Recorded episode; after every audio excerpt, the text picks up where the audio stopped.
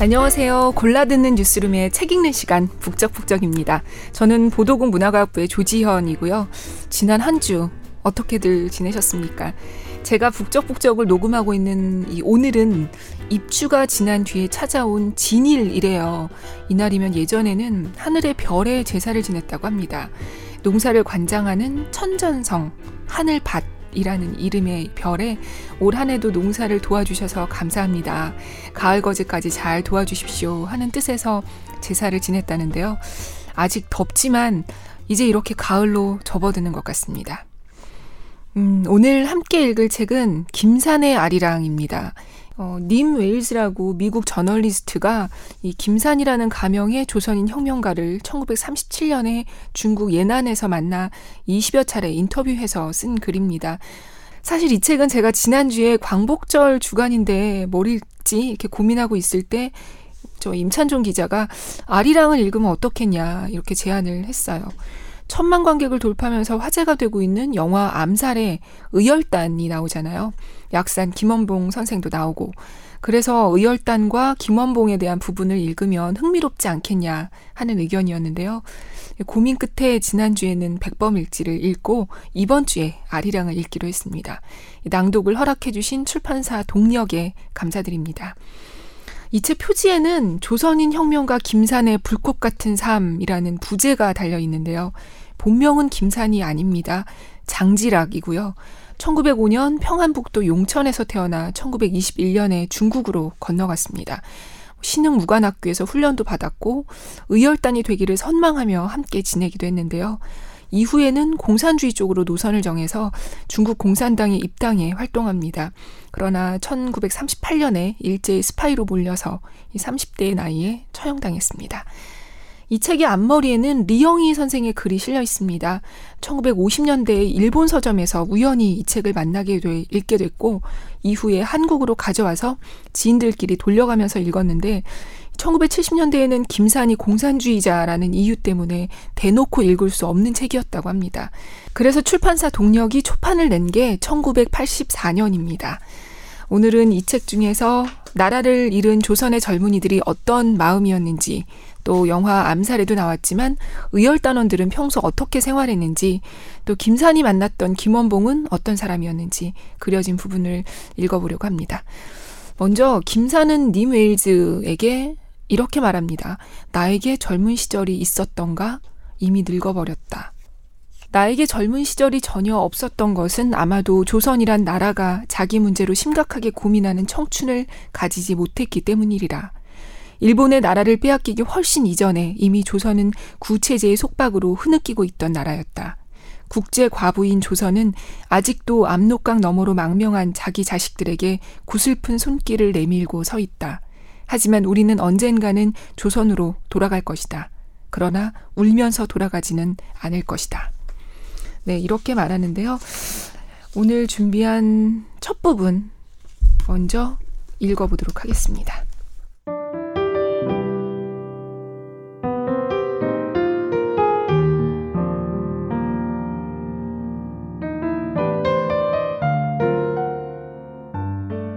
지금 조선은 과연 극동에서의 이 전쟁이 마침내는 조선을 해방시키게 되지 않을까? 나는 해방시킬 것이라고 생각한다. 그렇기 때문에 나는 곧바로 내 조국을 위한 활동을 재개하여 조국의 전진을 도와야 한다.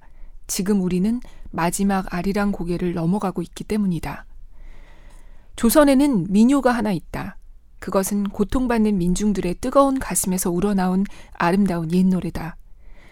심금을 울리는 아름다운 선율에는 슬픔이 담겨 있듯이 이것도 슬픈 노래다. 조선이 그렇게 오랫동안 비극적이었듯이 이 노래도 비극적이다.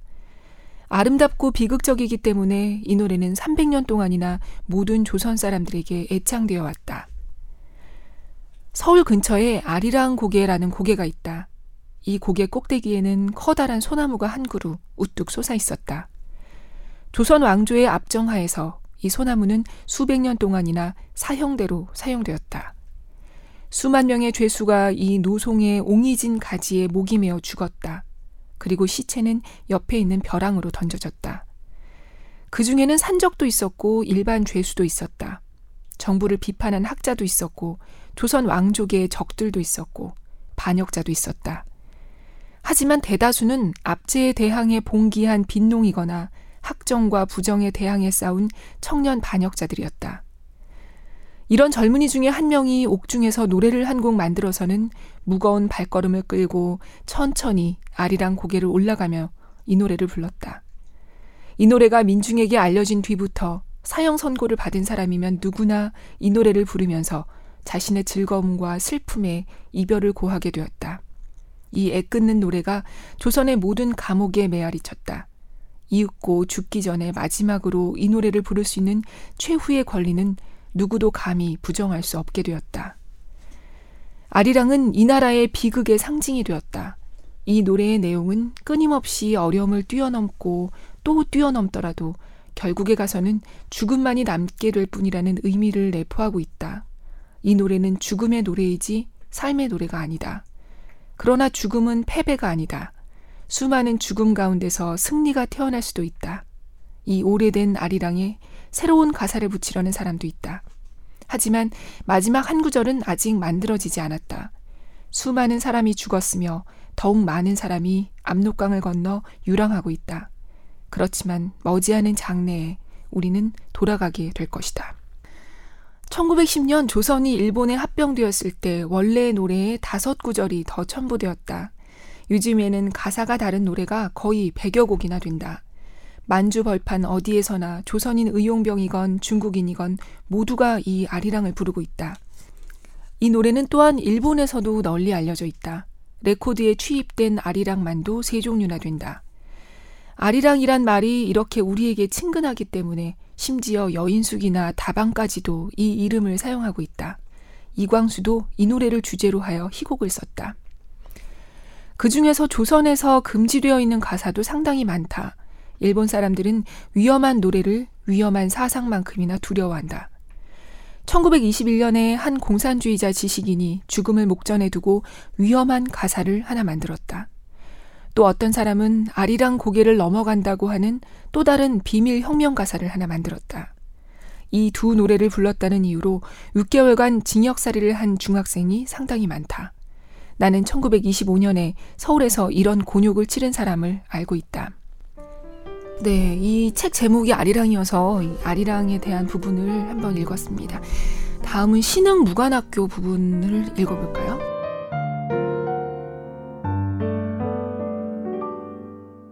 마침내 목적지에 도착했다. 한의허에 있는 조선 독립군 군관학교. 이 학교는 신흥학교라 불렀다. 아주 신중한 이름이 아닌가. 하지만 내가 군관학교에 들어가려고 하자 사람들은 겨우 15세밖에 안 된 나를 거들떠 보지도 않았다. 최저 연령이 18세였던 것이다. 나는 가슴이 찢어지는 것만 같아서 엉엉 울었다. 내 기나긴 순례 여행 이야기가 알려지자 학교 측은 예외적으로 나에게 시험을 칠 수 있는 기회를 주었다. 지리, 수학, 국어에서는 합격하였지만 역사와 엄격한 신체 검사에서는 떨어졌다. 그럼에도 3개월 코스에 입학하도록 허락받았고 수업료도 면제받았다. 학교는 산속에 있었으며 18개의 교실로 나뉘어 있었는데 눈에 잘 띄지 않게 산허리를 따라 나란히 줄지어 있었다.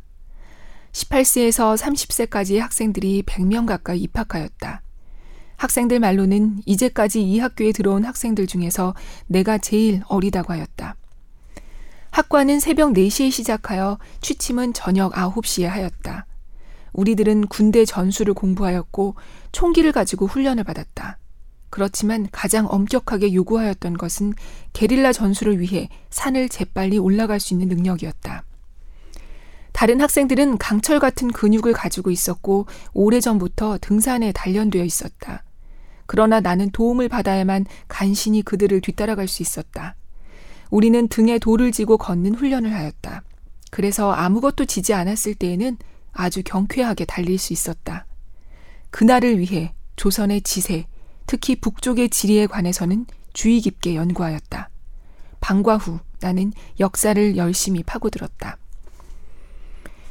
얼마간의 훈련을 받고 나자 힘든 생활을 견뎌낼 수 있었으며 훈련도 즐거워졌다. 봄이면 산이 매우 아름다웠다. 희망으로 가슴이 부풀어 올랐으며 기대에 넘쳐 눈이 빛났다. 자유를 위해서라면 무슨 일인들 못할 소냐. 만주에는 조국의 탈환을 열망하는 100만 명에 가까운 조선 이주민이 있지 않은가. 그리고 시베리아에도 수십만 명이 있지 않은가. 여기 남만주에는 30만 명이 함께 있고 북만주에는 손이 억센 농민 부대가 있다. 그 일부는 오래전에 대기근이 일어났을 때 만주로 건너온 사람들이며 오랑캐만이 우글거리고 있던 황무지에 들어온 개척자들이다. 1910년에 청조가 무너지기 전까지 만주인들은 중국인이 들어오는 것을 허용하지 않았다. 하지만 그 후 중국인이 마구 밀려들어와 3천여만 명에 이르렀다.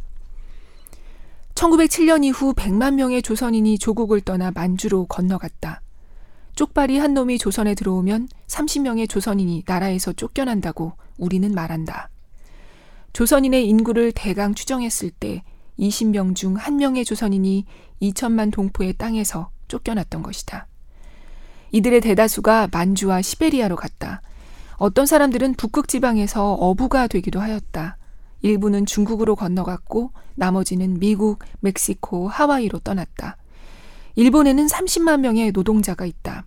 해외로 나간 사람들의 대부분은 기독교인이었다. 투쟁적인 조선인 망명자들은 그 한 사람 한 사람이 모두 자기의 힘이 백만 배로 불어난 듯이 느꼈다. 하지만 그것은 사실이 아니었다. 공간이 우리들을 떼어놓았던 것이다. 그러나 그렇다 하더라도 이 느낌은 즐거운 것이며 그 때문에 민족주의의 물결이 높아져 갔다.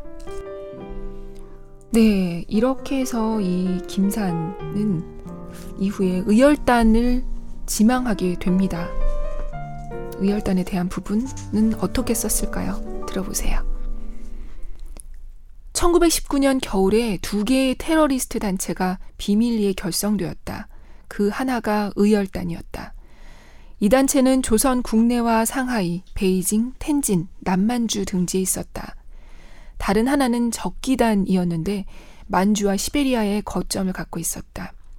이 중 의열단의 활동이 두드러졌는데 1919년에서 1924년에 걸쳐 외놈에 대한 테러를 국내에서만도 300건이나 행했다. 그들의 대규모 계획들은 실패하였지만 조그마한 계획들은 때때로 성공하였다. 1919년에서 1927년에 걸쳐서 외놈들은 의열단원만 300명이나 처형하였다. 현재 살아있는 단원은 극소수이다. 이 단체는 무정부주의 이데올로기에 의해 지배되었다. 조선 무정부주의자의 전성기는 1921년에서 1922년이었다.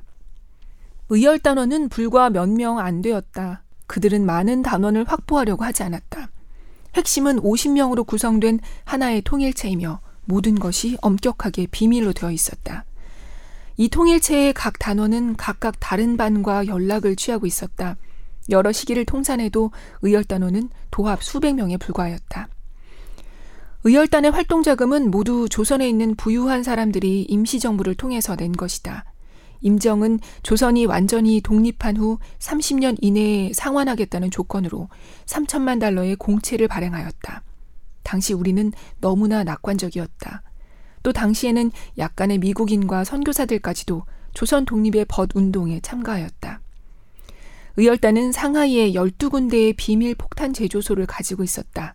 그것을 지도한 사람은 이 비밀 결사의 단원인 마르틴이라는 독일인이었다. 조선인 의열단원은 마르틴에게 오토바이 한 대를 주었는데 마르틴은 이것을 아주 소중히 여겼다. 마르틴은 1921년에서 1924년까지 거의 매일같이 이 오토바이를 타고 돌아다녔다. 마르틴의 급료는 월 200달러였는데 그는 겨우 70달러밖에 쓰지 않고 돈을 모았다. 때때로 마르틴은 조선에 편지를 전하고 답장을 가지고 돌아오곤 했다. 내가 상하이에 머무르는 동안 20명의 의열단 지도자가 프랑스 조계에 모였다. 나는 정식 단원이 될 자격이 없었다. 하지만 내가 무정부주의자 그룹에 들어간 뒤에는 그들 사이에서 총망받는 제자로 받아들여져서 그들의 작은 서클 생활에 들어가게 되었다.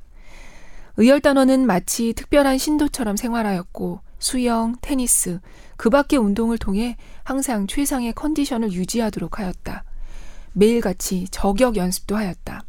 이 젊은이들은 독서도 하였고 쾌활함을 유지하고 자기들의 특별한 임무에 알맞은 심리 상태를 유지하기 위해 오락도 하였다. 그들의 생활은 명랑함과 심각함이 기묘하게 혼합됐다. 언제나 죽음을 눈앞에 두고 있었으므로 생명이 지속되는 한 마음껏 생활하였던 것이다. 그들은 기막히게 멋진 친구들이었다. 의열단원들은 스포티한 멋진 양복을 입었고 머리를 잘 손질하였으며 어떤 경우에도 결벽할 정도로 말쑥하게 차려입었다. 그들은 사진 찍기를 아주 좋아했는데 언제나 이번이 죽기 전에 마지막으로 찍는 것이라 생각했다. 또 그들은 프랑스 공원을 산책하기를 즐겼다.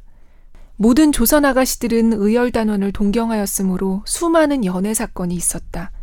블라디보스토크에서 온 아가씨들은 러시아인과 조선인의 혼혈이었는데 매우 아름답고 지적이었다. 이 아가씨들과의 연애는 짧으면서도 열렬했다. 네. 이어서 김약산, 즉 김원봉에 대한 내용이 바로 이어서 나옵니다. 들어보세요. 그 후 나는 가장 뛰어난 두 명의 조선인 테러리스트, 김약산, 오성윤과 아주 친해졌다. 이 두 사람은 지금 조선의 위대한 혁명 영웅들로 꼽힌다. 일본 경찰은 두 사람에 대하여 산더미 같은 조사 자료를 만들어 놓고 현지의 다른 어떤 조선인보다도 이 두 사람을 체포하려고 혈안이 되어 있다. 김약사는 고전적인 유형의 테러리스트로 냉정하고 두려움을 모르며 개인주의적인 사람이었다. 그는 내가 상하이에서 만난 사람들과는 아주 달랐다. 다른 사람들은 서로 잘 어울려 다녔지만 김 약사는 언제나 조용하였고 스포츠를 즐기지도 않았다. 그는 거의 말이 없고 웃는 법이 없었으며 도서관에서 독서를 하면서 시간을 보냈다. 그는 투르게네프의 소설 아버지와 아들을 좋아했으며 톨스토이의 글도 모조리 읽었다. 그는 여자들을 좋아하지 않았다. 하지만 아가씨들은 그를 멀리서 동경하였다. 그가 빼어난 미남이고 로맨틱한 용모를 가졌기 때문이다. 조선의 톨스토이 심취자들 가운데 다수가 테러리스트가 되었다. 그것은 톨스토이의 철학이 결코 해결될 수 없는 모순들로 가득 차 있고 그러므로 해결책을 구하려는 맹목적인 노력 속에서 직접적인 행동과 투쟁으로 나아갈 필연성을 가지고 있기 때문이다. 나도 청년 시대의 초기에는 줄곧 톨스토이 작품을 애독하였지만 그의 철학 속에서는 아무런 방법도 발견할 수가 없었다. 김약산이 행한 유명한 개인적 테러는 1923년 여름 사이토 총독을 암살하려고 한 일이다. 그는 우편 배달부 옷을 입고 우편물 가방에는 폭탄을 7개 넣고 서울에 있는 총독부로 들어갔다. 그러나 뜻밖에도 사이토 총독과 회의에 참석하였던 많은 고관들이 바로 한 시간 전에 떠나버렸던 것이다. 김 약사는 그곳에 남아있던 외놈들에게 가지고 간 일곱 개를 모조리 집어던지고 나서 유유히 건물을 나왔다. 이게 무슨 소리지? 하고 보초가 현관을 빠져나오는 김약산에게 묻자 잘 모르겠소 하고 그는 대답하였다.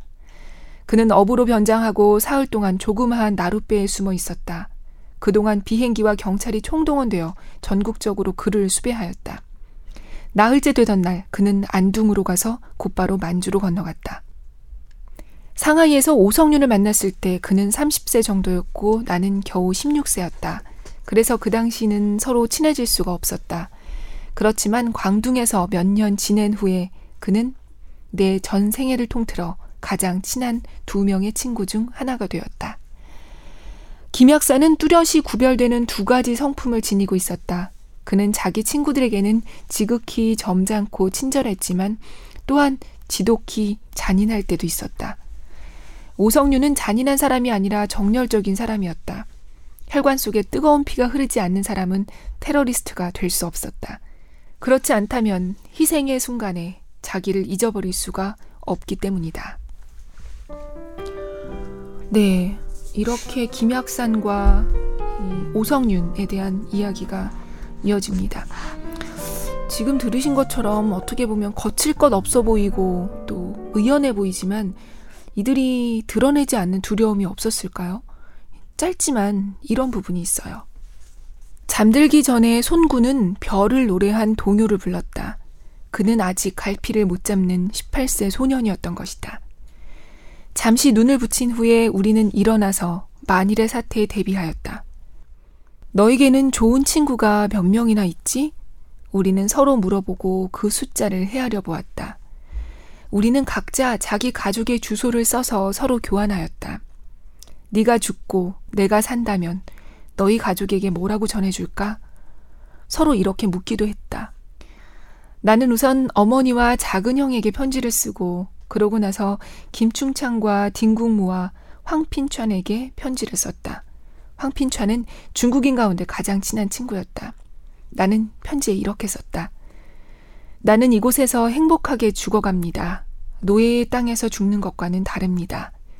하지만 여기가 우리의 빛나는 혁명투쟁과 같이 자유로운 조선 땅이었으면 하는 마음 간절합니다. 네. 또 김산이 1930년에 베이징에서 체포돼서 뭐 중국 이곳저곳을 거쳐 신의주 감옥으로 압송되는데요. 여기서 재판을 앞두고 이런 부분이 있어요. 일주일 뒤 나는 출정하였다. 감옥에서 법정까지 아무도 보지 못하도록 지프로 만든 가리개를 씌웠다. 이것은 오래된 관습이었다. 내 공판이 열릴 때까지 나는 비둘기 집에서 대기하였다. 벽에는 앞서 다녀간 사람들이 써놓은 글귀들이 많이 있었다. 오늘 나는 사형 선고를 받는다. 26년을 사나 100년을 사나 한평생이기는 모두 마찬가지다. 나는 불행하지 않다. 여기 오는 사람은 모든 희망을 버려야 한다. 정의가 없는 것인가? 나는 결백하다. 나는 귀신이 되어 돌아와서 조선에 있는 외놈이란 외놈은 모조리 죽여버리겠다. 이곳에 들어올 때는 걸어왔지만 나갈 때는 걸어 나가지 못할지도 모른다. 일본 천황이나 재판관 그리고 모든 외놈에 대한 저주도 많이 있었다. 그리고 아리랑 가사도 많이 있었다. 많은 이름들이 사형 선고를 받은 날짜와 함께 새겨져 있었다. 이런 문장들은 나무 판자 위에 손톱이나 수갑으로 새겨져 있었다. 단어 하나하나마다 우리 가난한 동포의 피눈물이 아로 새겨져 있었다. 그것은 마치 지옥 속에 있는 방 같았다.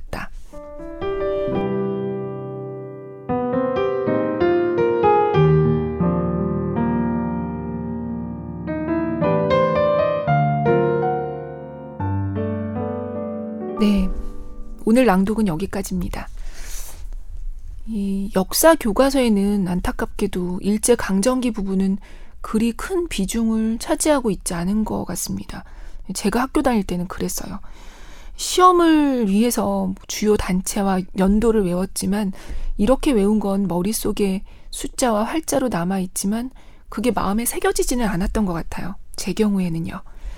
반면에 영화나 이런 대담집 또 지난주에 읽었던 백범일지 이런 책은 그 시대 또 사람들 한 명한 한 명이 지금 우리 옆에 살아있는 피가 흐르고 감정이 있는 인간으로 느껴지게 하는 것 같습니다.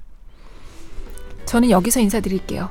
다음 주는 참 다음 주는 제가 여름 휴가를 갑니다. 그래서 심영구 기자가 북적북적에 올 예정이에요. 지금 읽고 싶은 책이 많아서 선택의 고통에 시달리고 있는데 다음 주 많이 기대해 주십시오. 안녕히 계세요.